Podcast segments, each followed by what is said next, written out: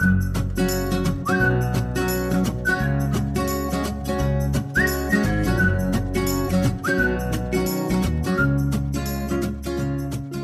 are listening to The Perks of Being a Book Lover, a show featuring two friends who've been in the same book club for almost 20 years. I'm Carrie, and even though we've been doing this show for a while, I often think to myself, hell's bells, we could not be more different. I'm a curmudgeonly cat lover, borderline antisocial, and scared to death when Amy says she has an idea because that usually spells trouble and work for me. Okay, but I am an ideas person. I'm Amy. I want to be your new best friend, especially if you're a book lover, and even maybe if you aren't. I'm also a dog collector, a Diet Coke addict. I like to collect friends, apparently, and I treat a good thrift store like it's a national treasure. Despite these differences, we both love wine, cheese, and talking to each other, and sometimes a special guest about books. Each week, we chat about what we're reading, as well as other bookish topics like authors in the news, recent book to film adaptations, weird stuff we've Googled while reading, and our TBR count. We're glad you're here. Our guest this week, Ritu Mukerji, is a busy full time physician and a mother of three, but she managed to find time to write her first novel, a recently published historical fiction mystery titled Murder by Degrees, about a female physician in late 19th century Philadelphia. She was inspired by her love of the mystery genre as well as her experience living in Philadelphia while getting her medical degree, where she would often visit places where female doctors had paved the way for other women to follow. We chat with Ritu about why physicians can make good detectives, and she shares some of her favorite mystery series and the recipe for her favorite Thanksgiving side dish that's been prepared in her family for over 30 years. But first, when this airs, Thanksgiving will be tomorrow, just in time for y'all to get the ingredients for uh, Ritu's Thanksgiving side dish.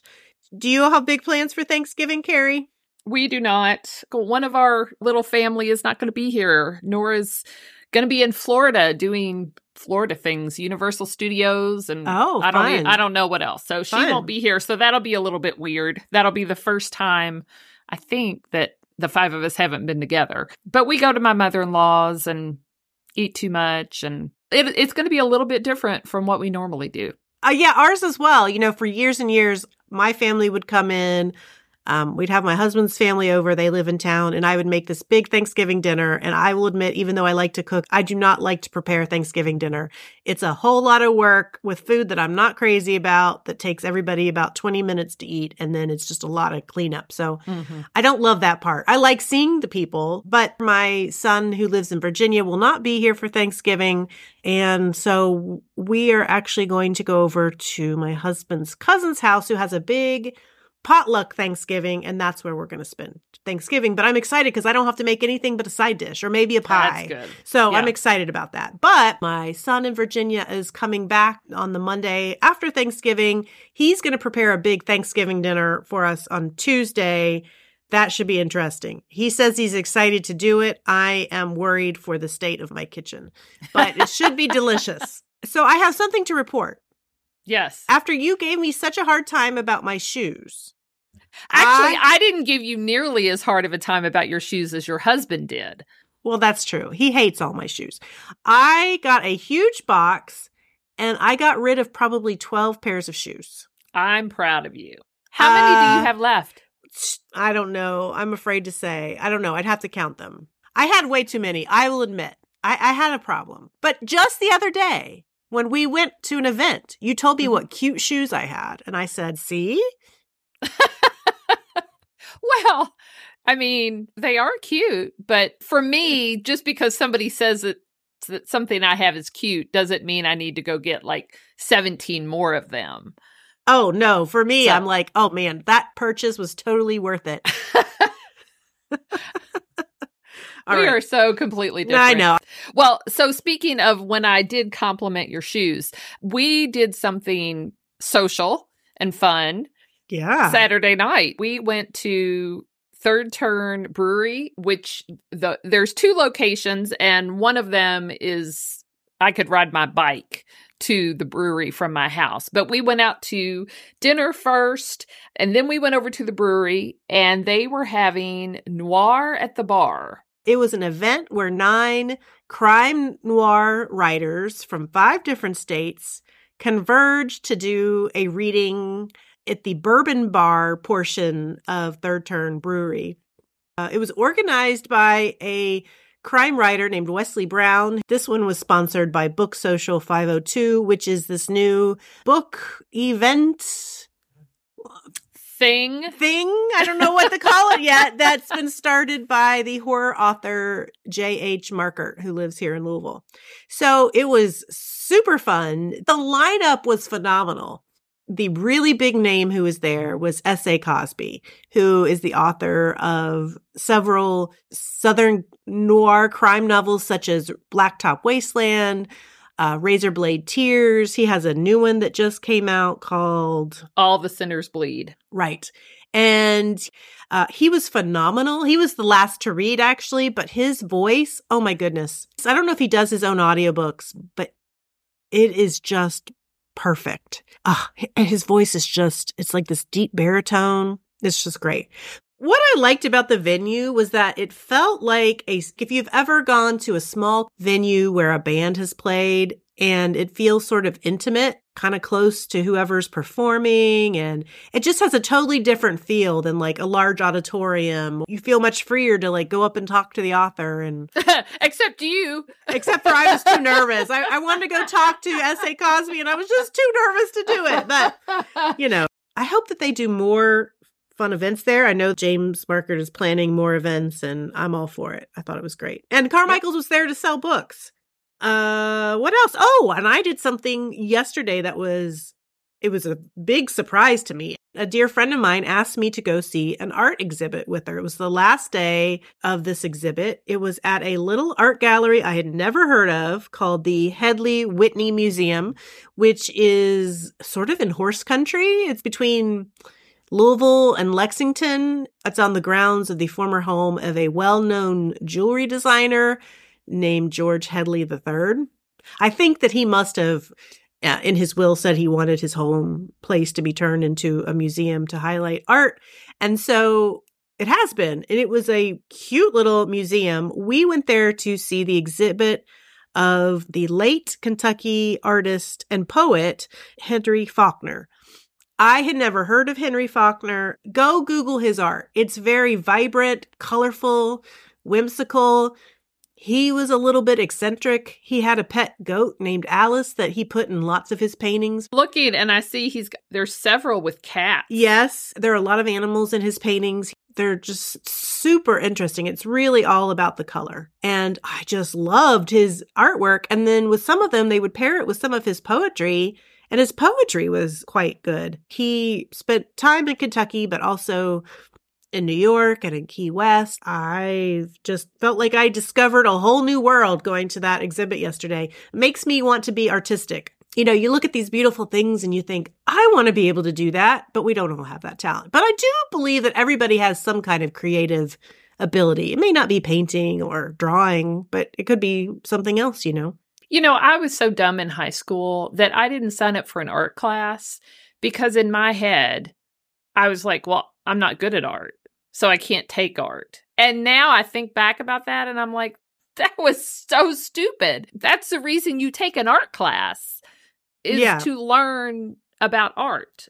Well, yeah, I, like I said, not all art is painting. You know, there's other types of artistic things like photography or, you know, I was in my 40s when I decided to take a pottery class and I loved that. And I mean, I wasn't a professional potter, but I think some of the pieces I did were pretty good mm-hmm. and they were art to me, you know? So we have ideas in our head about what we're good or not good at. And sometimes there's some innate talent, but sometimes you just have to put some work into something and right. practice and do it consistently. So it was like well, I have really started great. following that museum now. So yeah. I'm following them on Instagram so that next time I may be in the know and hear about a great exhibit like this. So mm-hmm. speaking of multi-talented, you know, people who who've tapped into their creative side, Ritu's one of those people. I mean, full-time physician. She is a well-rounded individual who can do it all. So uh, let's listen to our interview with Ritu Mukerji. We are delighted to have Ritu Mukerji here with us to discuss her debut novel, Murder by Degrees. So, Ritu, thanks for joining us on this Saturday. Thank you so much for having me. I'm really delighted to be here. So, you're a working physician and you wrote your novel, Murder by Degrees, before and after work. And the novel is set in 19th century Philadelphia. And the protagonist is Dr. Lydia Weston. And she begins investigating the disappearance of her young female patient. So, we're always curious when we talk to authors where did the idea for this novel come from? Yes, I think one of the main inspirations for the novel was the time that I lived in Philadelphia as a medical student. So I lived in the city for about five years. I was a student at Jefferson Medical College. Uh, it's since been renamed to Sidney Kimmel Medical College of Thomas Jefferson University. Quite a, a mouthful, but yeah. I lived there for five years. And, you know, I had grown up in California. And, you know, when I arrived in the city, I always knew of it as this very historic place place, you know, Independence Square, Liberty Bell, signing of the Declaration of Independence. But what I really discovered was how much of the history of American medicine is there. And, you know, it's just an incredibly atmospheric street. You walk down those narrow cobblestone alleys, just feel like the layers of history are kind of embedded into modern life right there. And so, you know, a lot of my free time I would spend walking around, exploring the city. It's really the kind of city that's so ideal for a history buff like me. It's, I mean, you literally cannot walk more than a block without encountering one of those wonderful, you know, blue historical plaques. And so I, you know, visited places like the Mutter Museum or the College of Physicians. It has a historic medical library and reading room, a place called the Benjamin Rush Physic Garden. It's a medicinal plant garden. And then I lived at 9th and Pine Street was it was about a block from Pennsylvania Hospital, which is actually, you know, one of the scenes in the book book is set there. That's the nation's first public hospital. The foundation stone has an inscription from Benjamin Franklin. And there's this great old surgical amphitheater that you could tour where there are kind of these wooden stalls lined up to the ceiling. And you look down into the pit where the, you know, the surgeon would operate. And there's a big window, you know, in the ceiling where natural light would come in and the hmm. surgeons hmm. had to operate like between 11 and 2 to capture the natural light to, to operate by. And so, you know, all of these influences, I think, simmered in my mind for a long time. But it was only years later, after I left, when I was thinking about writing a mystery novel featuring a woman doctor, that I learned of the Women's Medical College of Pennsylvania. And that was when I really knew I had just the perfect setting for the book. But I'm curious whether Lydia Weston was she modeled on anybody or was she just the accumulation of maybe reading about different women of the time? You know, she definitely is a fictional composite of a lot of the extraordinary pioneering women doctors that I learned about in the course of my research. So, you know, in order to write a story like this, and I love to read historical fiction myself. So it was very important to me to like create the world for the characters. And before I even had a character, before I even had a story or a storyline, I really was sort of carefully constructing this this world. And so one was the world of 1875 Philadelphia, and the other was this medical world. So I really dove headfirst into uh, doing research on the lives of these uh, real life women physicians who were students, who were faculty, who were professors. And one of the first people I, I discovered and what really started me on this path was a physician named Dr. Ann Preston. And she became well known because in 1866, she became dean of the this medical college. And that was the first time in the United States a woman physician was dean of an American medical school. And she just had this fascinating life story. She had grown up in a very progressive Quaker family, very involved in suffrage, abolition, temperance movements. She had been a children's book author before she decided to study medicine hmm. at the age of 38. And I found that so modern and so fascinating. You know, when I was a medical student, the idea of the quote, non traditional medical student, someone who had life experience and who came to medicine later was just kind of gaining traction. And here was someone more than 150 years ago, you know, doing this. And then you know, I started learning about more of these fascinating women. And, you know, some grew up in progressive families, some worked their way through medical school. Some of the first Black women physicians in the US graduated from this medical school in the late 1870s. There were international students who had come from abroad, from places like India and Japan and uh, Turkey. And they got their medical degree in Philadelphia and went back to establish hospitals and clinic and practice medicine you know, in their own home countries. And so it was this fascinating world. You know, many were wives and mothers. And so for me, it was nothing short of a revelation. Having been a medical student myself in Philly and a doctor and just not knowing nothing about this very rich history. Most of the research I did was through Drexel University in Philadelphia, is like the repository. Uh, they have a legacy center archive and special collections. That's the repository for all the books and papers, photographs about all these just trailblazing women. And so Lydia is really drawn from so many of these real life stories. As I'm reading your book, I am fascinated by the medical scenes that you describe so vividly. Uh, and some of them are, they're kind of gritty in a way that you think of medicine before you have a lot of the modern discoveries, you know. And so I'm wondering how you found the medical school that you researched and then describe in this book as opposed to what you did as a as a medical student. I mean, it was so interesting. I mean, so much of it is of what I had to do for this book was really think like a 19th century doctor. And of course, I have my own education, my own practice where, you know, this is modern medicine is saturated with technology. We have, you know, all the up to date imaging, x ray imaging, CT, MRI, sophisticated, you know, laboratory testing to help us make diagnoses. And so to learn about this whole world of like 19th century medicine, what was forensic science like? Like very early, very rudimentary. What was it like to do dissection in the anatomy lab? A lot of it was really going back, reading old textbooks, medical journals, looking at photographs. You know, so much of the research was just looking at photographs and just being inspired by just a single photograph. And there's one where four women are, you know, in the anatomy lab and are standing around, uh, you know, a table and there's the cadaver laid out and they're getting ready to work. And here they are in their long Victorian dresses, you know, with like a frilly apron.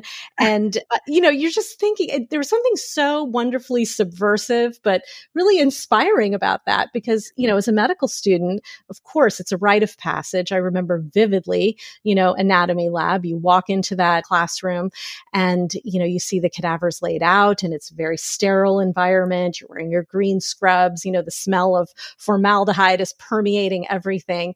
And so to really think back about, you know, how they would have done dissection in those days, because it's very physical work, it's very messy, it's very, as you say, gritty and dirty. And uh, so I think it, it was just so marvelous to, to see, you know, on so many levels how they were defying society's expectations. And, and that was just another way. It's just, you know, the, the practice of medicine and what it takes. And so for me as a modern day doctor, you know, knowing the dedication it takes to study medicine to really even embark on that career how you're you know balancing the personal and professional constantly it was very interesting to to draw that parallel between my experience and theirs well i, I want to ask was it difficult for you as you were doing your research because you are a modern doctor. And Lydia, you know, she's underestimated by some of the detectives because she's a woman. They don't take her seriously. They think she's butting her nose into things that she shouldn't be butting her nose into. Was that difficult to kind of write about because you're coming at it from a time when women do have more power and and more experience and they're treated differently or did it frustrate you because you were like well maybe women aren't treated as well now as we like to think we are. Did, did you struggle with that in any way that's a very interesting question. I mean, I chose this particular uh, year, 1875, for very much this reason, because it was a time where the medical school was really at a robust operations, right? Women students, women faculty, you know, they had just set up this brand new campus in Philadelphia at North 22nd and College. There was a, a, hospital attached to a clinic, attached to like a new medical school building with anatomy labs. So there's this very supportive environment for them to work, but you know, you can't exist in isolation, of course. And so their interaction kind of with the outside world, how to get a job after graduation, how to do residency training. I mean, that was pretty much closed off. You know, many of these women doctors had to travel abroad to Europe to do what we call, you know, postgraduate training, or they were barred from medical societies. That's an important place to present work. And so that tension between what's happening at the medical school where they're very supported and then, you know, the outside world was really interesting to write about.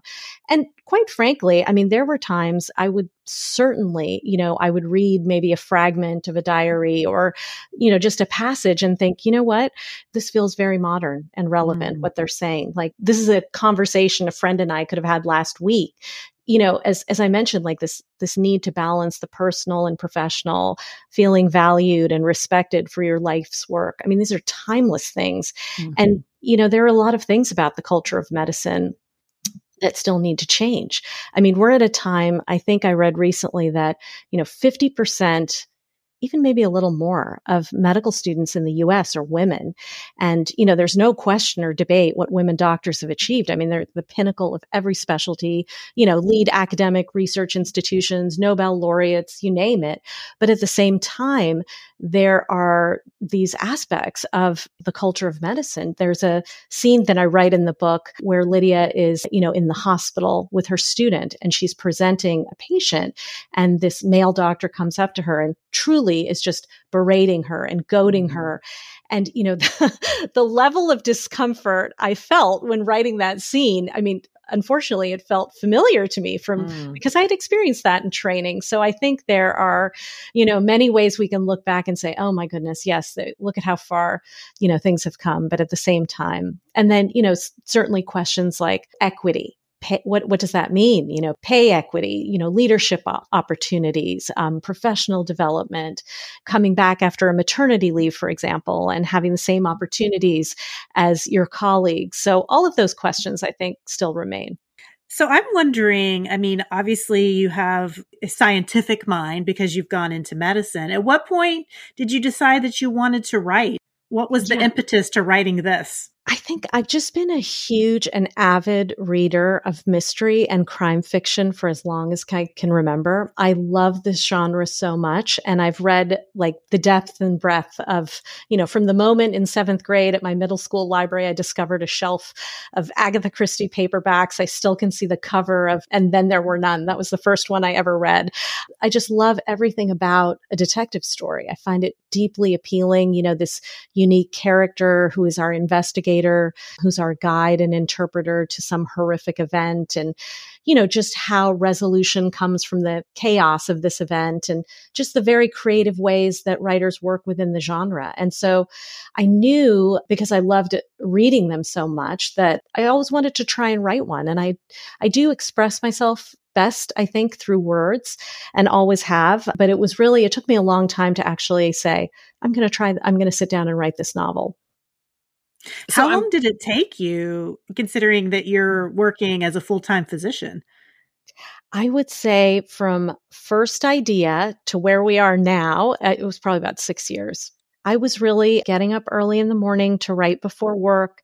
I was, you know, working late at night uh, after my kids were asleep. And I know that sounds like a god awful schedule. yeah. like, why would someone want to do that? But, you know, honestly, it was something that it was this wonderful creative space for me. It was just a time when I could really let my imagination run free. I was free of most of my responsibilities. The house was quiet.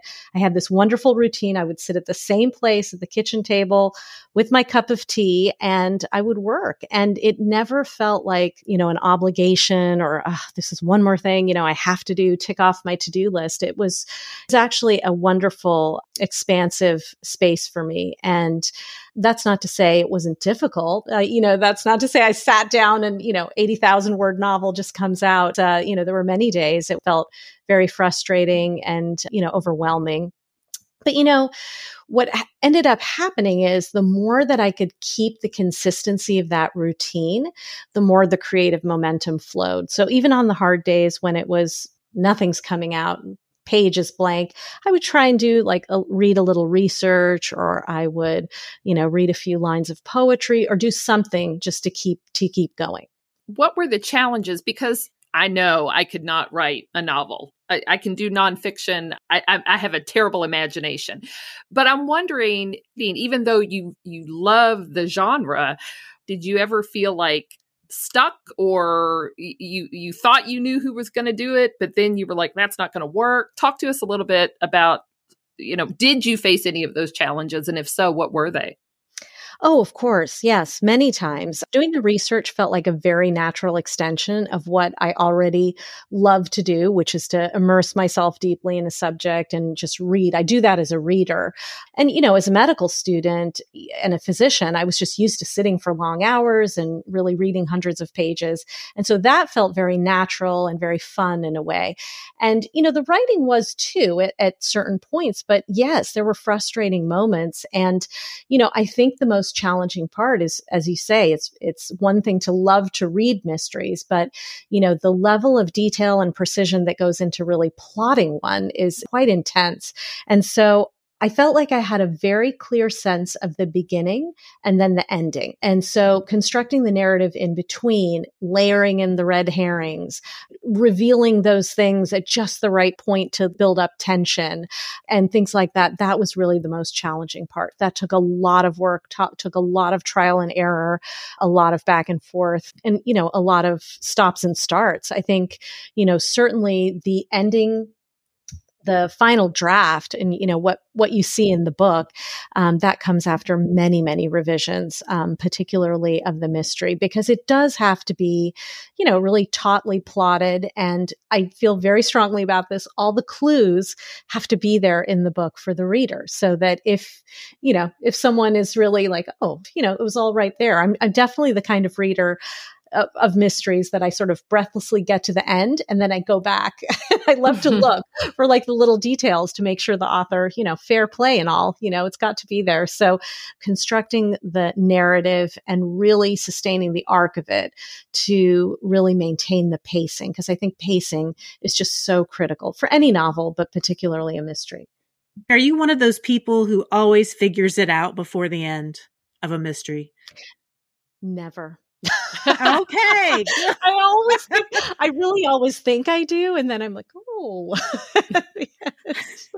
I I don't either, but you know, there's some people in our book club who say, yeah, I always figure it out before the end, and I, I like the people, but I always find that a little bit irritating because I'm like, how can you always figure it out before the end? I think you're lying. So I'm glad that even somebody who reads a lot of them doesn't figure it out. right.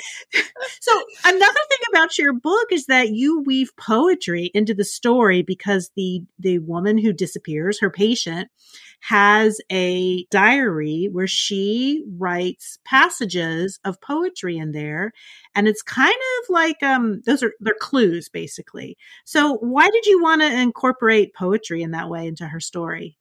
I really do love to read poetry myself and not in any organized way, but I have a lot of anthologies of poetry like Oxford Book of English Verse and Book of American Poetry. And it's always just a fun thing for me. I love to read like a few poems here and there. And, you know, I really needed, as you mentioned, you know, I needed a way to reflect that young woman's voice.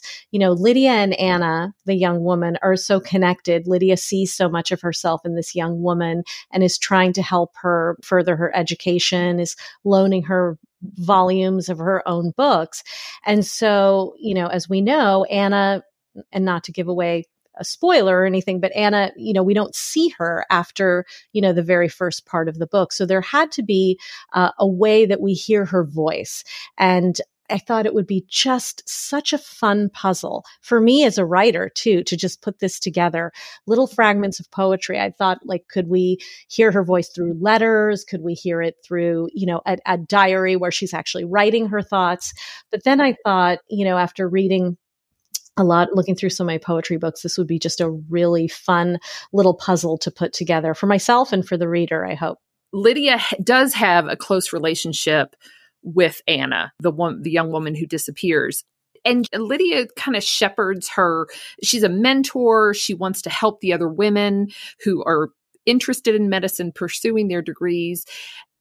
And she thinks a lot about her interactions with her patients. So I'm wondering did writing this mystery change your medical practice at all or make you think differently about the care that you give on a day-to-day basis as a as a physician what i think in this book is how much the doctor patient relationship is at the heart of the story you know, someone asked me once, "Oh, are you know, are any real life patients, you know, in the book?" And you know, I didn't use anything like that from my practice, you know, any like real life stories or anything like that. But you know, I thought so much about that very it's almost intimate doctor patient relationship, you know, that trust between the doctor and patient. Anna is revealing a lot of things to Lydia that no one else knows. And Lydia knows many things about this young woman that perhaps not even her closest family members know. And so this kind of sacrosanct trust inherent in that relationship is very central to the book because it's what enables Lydia to really see and observe and piece together the puzzle. But I really think that that's probably the thing I draw on most from being a physician. Certainly like all the you know, the things like the physical exam, what it feels like to examine a patient, what it, you know, what it sounds like when you put the stethoscope to the chest or, you know, in the anatomy lab, the feel of using a scalpel to make an incision. That certainly I could write to very easily. But as far as, you know, just what I think is probably the biggest contribution is really how important that doctor patient relationship can be. Yeah, I mean, I think that uh, a character who's working on a mystery that is a physician is a u- unique lens for a mystery. And I had never really thought about it that people tell their doctors things that they don't tell mm-hmm. other people because there is that doctor patient confidentiality. And they would have insights that other people would not. Are there are there other things that you think that being a physician gives a unique lens to writing or to the view of the world? Well, one of the things I thought about a lot, and certainly, first off, I should say, I could not write a medical mystery without paying homage to the original, you know, doctor mystery writer, Arthur Conan Doyle. Mm, and right. You know, love the Sherlock Holmes stories. And one of the things that I love is that Sherlock Holmes, one of the inspirations for Sherlock Holmes was uh, Conan Doyle's medical school professor, Dr. Joseph Bell at Edinburgh. And apparently, Dr. Bell was famous for his keen observation. And there's a point in one of the stories, you know, the Holmes stories, where Holmes tells Dr. Watson, You see, but you don't observe. And that I think is really the hallmark of Lydia's skill as an investigator. Everyone can sort of see the same things, but it's how she takes these observations, these little details that she sees and pieces together or synthesizes uh, the information. And then I also thought about how much medicine is its own language. It's something that can so quickly you know, devolve into like dry, dull, technical, boring language. And I think I drew a lot of influence from my favorite doctor writers like Oliver Sacks and Abraham Verghese, which is you distill the language of medicine into something that is fascinating but understandable. And, you know, you take these terms or you take this world or you take these situations and you have to make it really vivid, you know, for the reader to really understand and feel and to empathize, you know, with the characters. And so I definitely, those few influences were, were huge in the writing of the book. Besides Agatha Christie, who are some of your favorite mystery writers or series that you really enjoy? Oh, yes. Well, I'm a huge fan of Jacqueline Winspear's Maisie Dobbs, uh, Charles mm-hmm. Todd, the Inspector Rutledge series. You know, aside from Agatha Christie, you know, P.D. James, Ruth Rendell, and then the novels she wrote as Barbara Vine are some of my absolute favorites. You know, kind of the psychological thriller aspect of those Barbara Vine novels are incredible. I do love Scan- the Scandinavian writers. I first discovered the Henning Mankell, Kurt Wallander mysteries mm. many years ago. I just read one of his. I listened to it as an audiobook and I was like, oh, this is really good. They are incredible. And I think, you know, one of the things that, besides like stories about women protagonists, I love women detectives who are unconventional, independent. In the Henning Mankell Wallander series, there is something about, you know, when the landscape is like a character. Mm-hmm. And I think the, you know, if the stark beauty of that landscape, the desolation of it kind of mirrors that character of Wallander. And I just absolutely love that. I recently read, it's not new to anybody else, but new to me. I just read Jane Harper's The Dry. Yes, yes. That was, I felt like, you know, when I read that, I thought I was really thinking about Henning Mankell because that same thing, you know, the town in um, I guess, Western Australia and the drought and, you know, just the whole impact of that really evocative setting kind of on the characters. It, it really reminded me of that. So those are, those are some of my favorites. And that's the Jane Harper book was one I recently read and really enjoyed. Is there a niche topic that you love to read about? I know this is going to seem funny. I love to read presidential biographies. like the thousand page biographies. So I'm I'm a huge fan of David McCullough, uh, the historian, um, and I just I love Truman. That's a fantastic book. Uh, that's probably one of my favorites. And then Ron Chernow's Grant. I read that a few years ago. David Herbert Donald's Lincoln. And I just, I love it. I do read a lot of history and I love history. Obviously, I, you know, wrote this historical mystery, but I just love delving into, you know, someone's life story and all the twists and turns and, you know, the perspective from the history at that time. There's almost, and certainly with David McCullough and both, all of those books I mentioned, there's almost like a novelistic uh, narrative narrative to it. You know, it feels like you're reading a novel when in fact it's history. But I do love presidential biographies. It, it's how you treat the subject matter. You mm-hmm. know, it really is. You can draw a reader in with interest about anything. So, one last question. Do you see Lydia Weston having another mystery, having another book? It seems like she could yeah. lend herself to helping these detectives. Yes, they need the help, don't they? Certainly. they need the help. So yes, I'm actually working on the second novel in the series, and it's set uh, a year after this one in 1876 at the World's Fair, the Centennial Exposition that was held in Philadelphia. And, you know, women were having the opportunity to present at something called the Women's Pavilion. And that was a place for women engineers and scientists and artists to present their work. And the women of the Women's Medical College actually put up exhibits.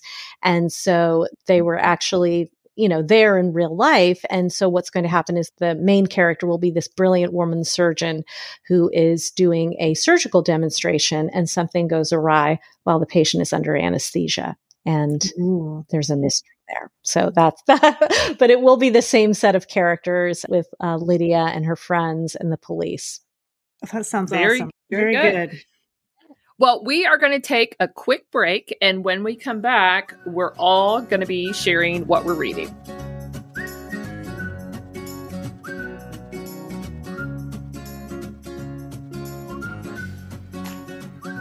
We are back with Ritu Mukerji, the author of Murder by Degrees, a historical mystery novel set in 1870s Philadelphia with a female physician and I'm also here with Carrie, of course, and we want to talk about what we're reading. So, Carrie, what's uh, going on on your nightstand?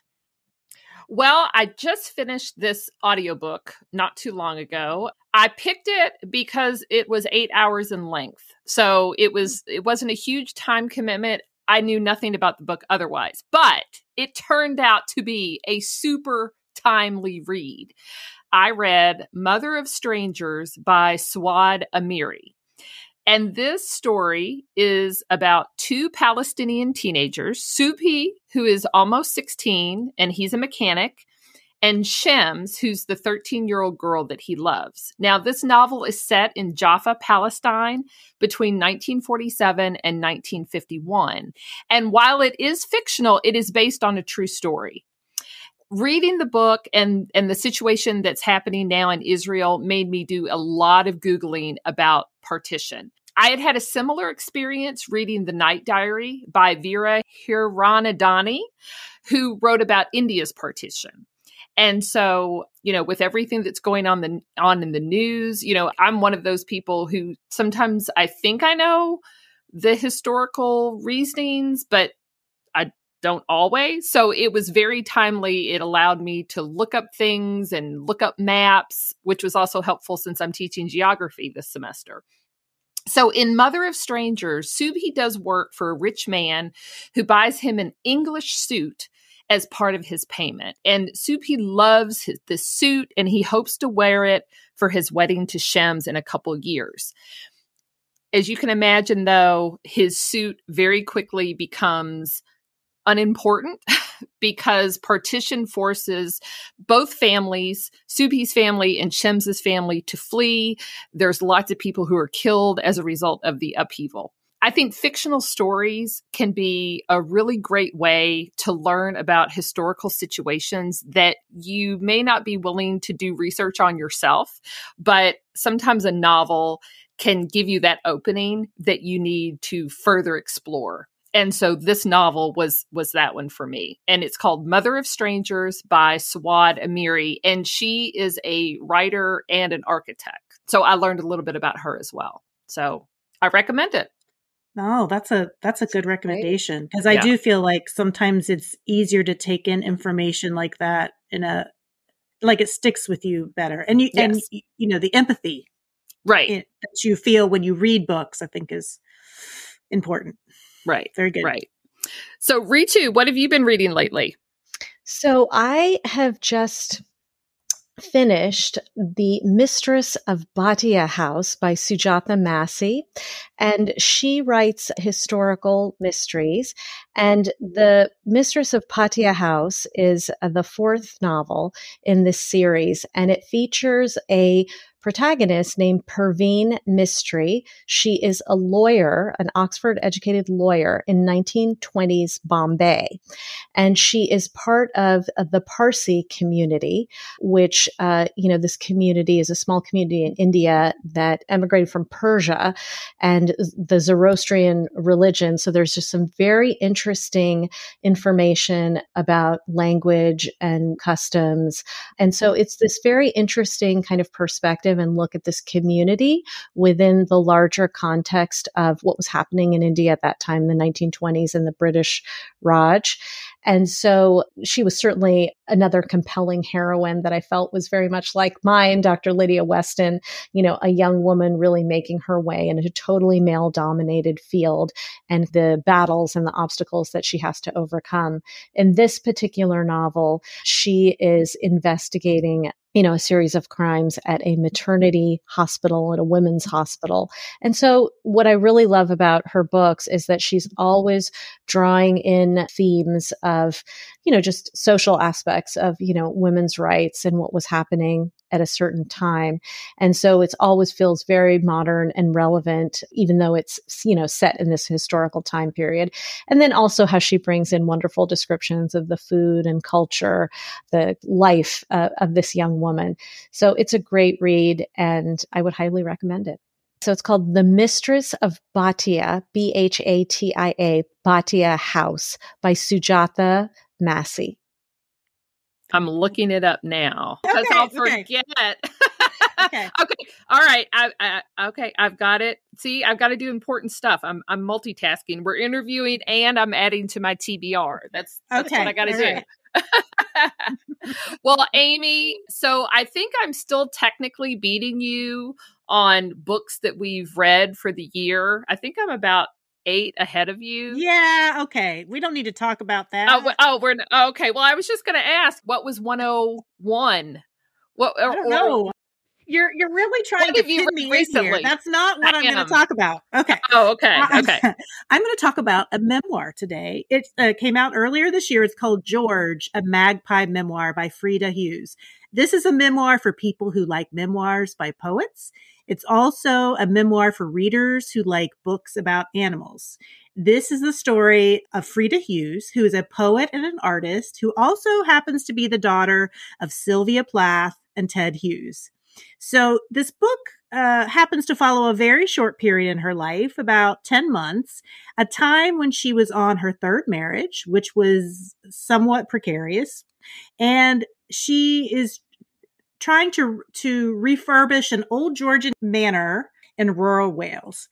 So Frida is an avid gardener and she's working outside uh, extensively to try to bring back the glory of the English gardens that are surrounding the house. And one day she sees a couple of magpies with the nest in the trees above, and then there is a big storm.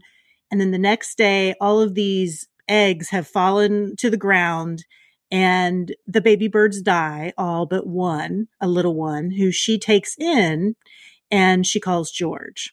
And so this is the story of her sort of hand raising George. magpies are a bird that are most people consider a nuisance.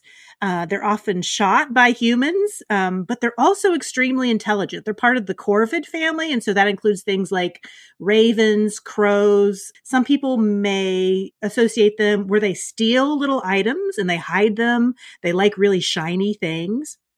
But Frida takes in this little bird and she helps it survive. She keeps George in this little cage in her kitchen and she falls in love with George completely.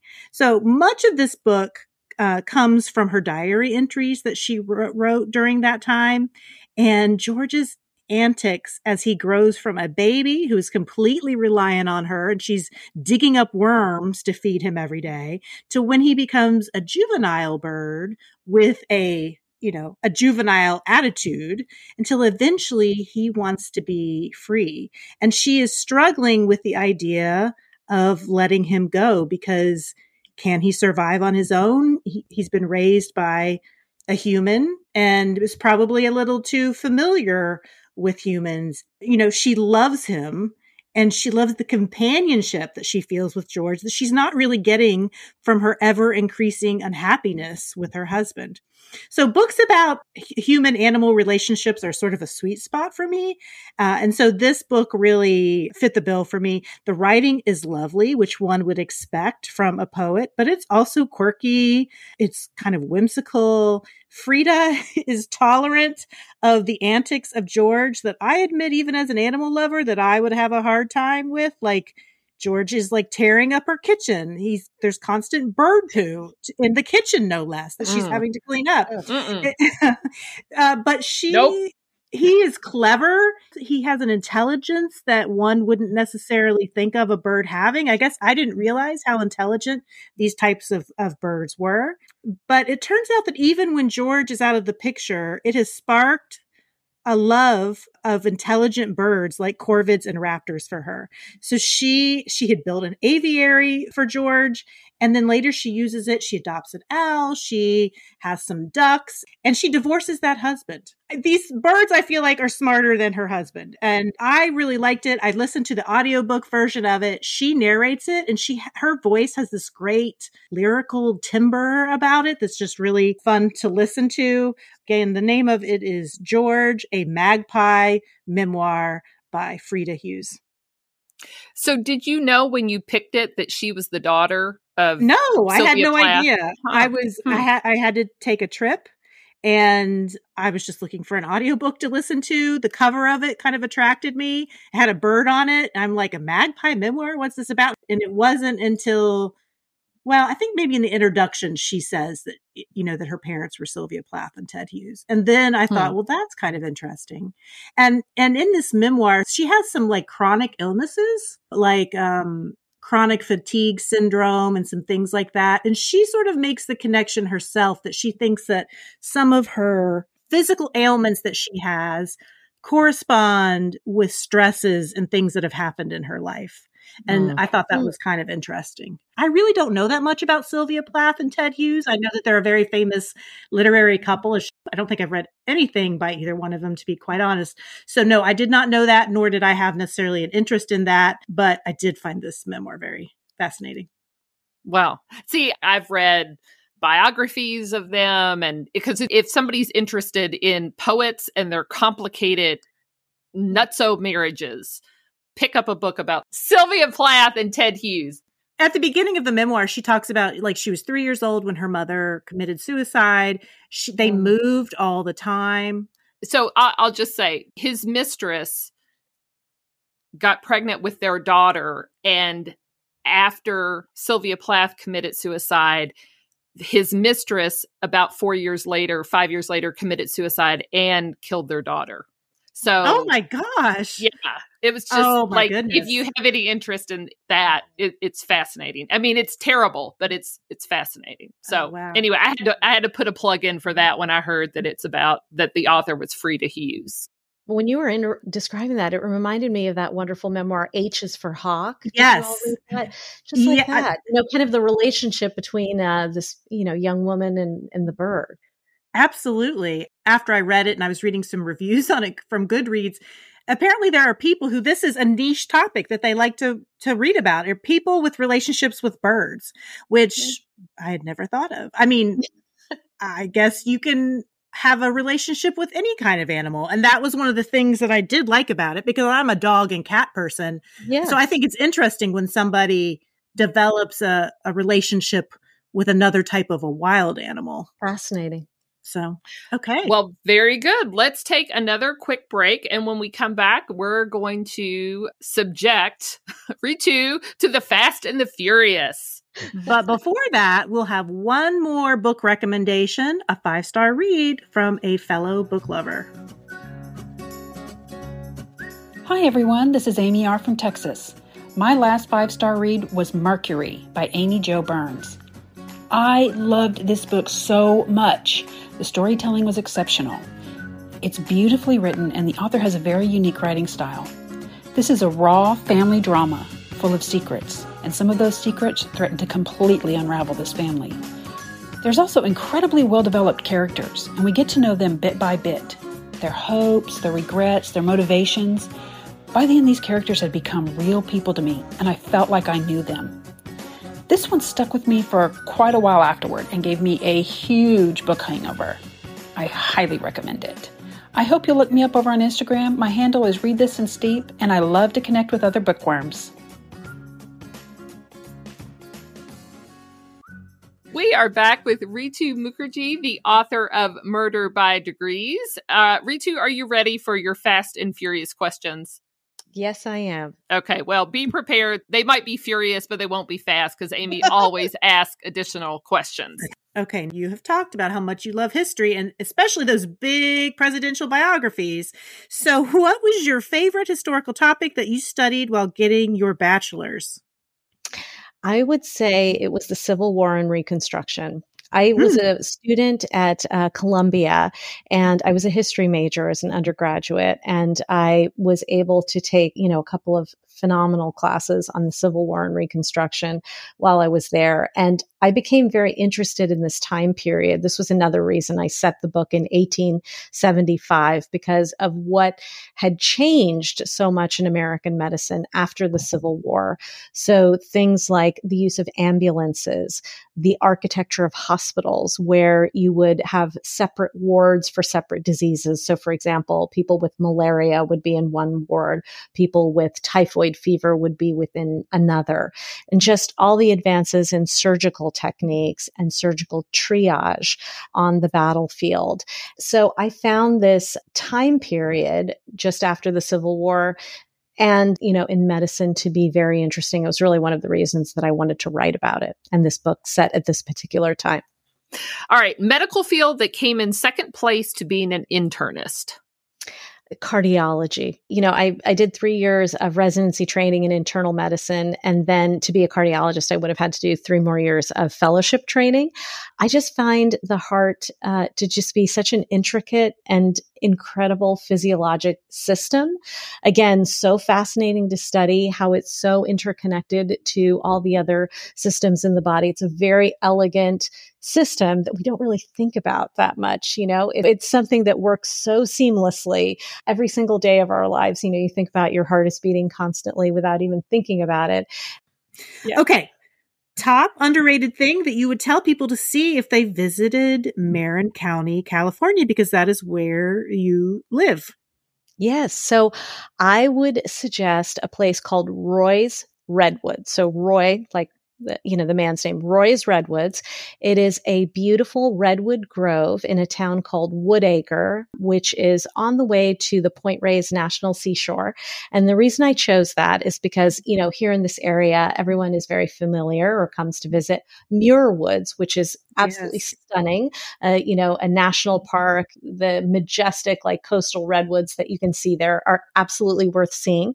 But what I really love about Roy's Redwoods is it's very small, it's off the beaten path, and you still have that same opportunity with fewer crowds to walk mm-hmm. through climb on these old redwood trees, you mm-hmm. know, really explore like different redwood groves. I have three children and they literally grew up going there, you know, playing and exploring in these huge old majestic trees. And it, it's a very peaceful spot, you know, meditative spot. You can picnic there. I would highly recommend anyone visiting. I mm. love a tip that gets me away from crowds. Yes. So I totally love that. If I ever head out that way, I am going to go based on your recommendation because if we're going to go travel someplace, my search uh, bar is things like where are there not a lot of people in Las Vegas? Where, you know, like wherever I'm going, where's the least crowdy, least touristy, you know, sometimes it can be hard to find. So I love that, that you suggested it. All right, last question. So this we're recording this in October, but it will air in Thanksgiving, which is when everybody is thinking about Thanksgiving food. So, do you have a favorite food that you either eat or fix for Thanksgiving? Yes. So I make a cranberry salsa. Mm. It is mm. a from a recipe from the San Francisco Chronicle from at least 30 plus years ago and has had a spot at our Thanksgiving table. Like I can remember my mom making this and it's absolutely delicious. And it's kind of a fresh take on, you know, cranberry sauce. So you basically put the cranberries through a food processor or blender, and then it's a mixture of jalapeno, uh, cilantro, a little bit of ginger, orange, like chopped up orange, and a little onion, olive oil, salt. It's absolutely delicious. And then it's kind of like this nice, fresh, tasting dish with all the buttery deliciousness that's going on with all the other Thanksgiving food. Um, but it's something we've had almost every year for as long as I can remember, and it's quite good. You know, it's one of those like fraying, you know, faded newspaper articles I, I probably should laminate so it doesn't like disintegrate. But so, do you serve it like alongside turkey, or you actually like eat it with chips, or how how do you yeah, how do you serve you, it? Exactly. So turkey stuffing, mashed potatoes, gravy, and yeah. then you just put this next to it, and it it's it's almost like a relish or a little. It's delicious. Yeah. Right. almost sounds like a chutney with the ginger in it and everything. Yep. It yeah, is. It's, yeah. it's definitely a little bit moist, but it's it's it just has a really nice texture. Mm, hmm. Very good. Like I don't get excited about recipes ever, but that one kind of got me a little excited. So I I would like that recipe. I will I will absolutely send that along to you. Okay. Too. Perfect. Perfect. And you have to tell me tell me what you think. Okay. well, Ritu, it has been so great chatting with you. We're so excited. I can't wait to pass your book on to my mom because she loves mysteries. And so I think she'll really like this. Again, We've just been chatting with Ritu Mukerji, the author of Murder by Degrees. Congratulations. Thank you so much for having me. It was really a great conversation. You can find Ritu on the socials at Ritu Mukerji and at her website, ritumukerji.com. And I will spell those for you R I T U M U K E R J I. For show notes for any episode, go to our website at perksofbeingabooklover.com. We're also on Instagram at Perks of Being a Book Lover Pod and on Facebook at Perks of Being a Book Lover. If you want to send us a message, go to our website and click the contact button. And be sure, you know, click that contact button because Amy loves to make friends. So she does want to hear from you. And tell her when you've gone onto your favorite podcast platform and given us five stars. And please, you know, tell your friends. Amy wants more and more and more friends. She just can't get enough. It's like an addiction. it's like dogs for Amy. She will love to hear from you. She'll contact you back. I will not, but I'll appreciate any podcast love you send our way. Finally, a huge thank you to Forward Radio 106.5 FM, a grassroots community radio station in Louisville, Kentucky. You can find our show there, live or in archives, at forwardradio.org.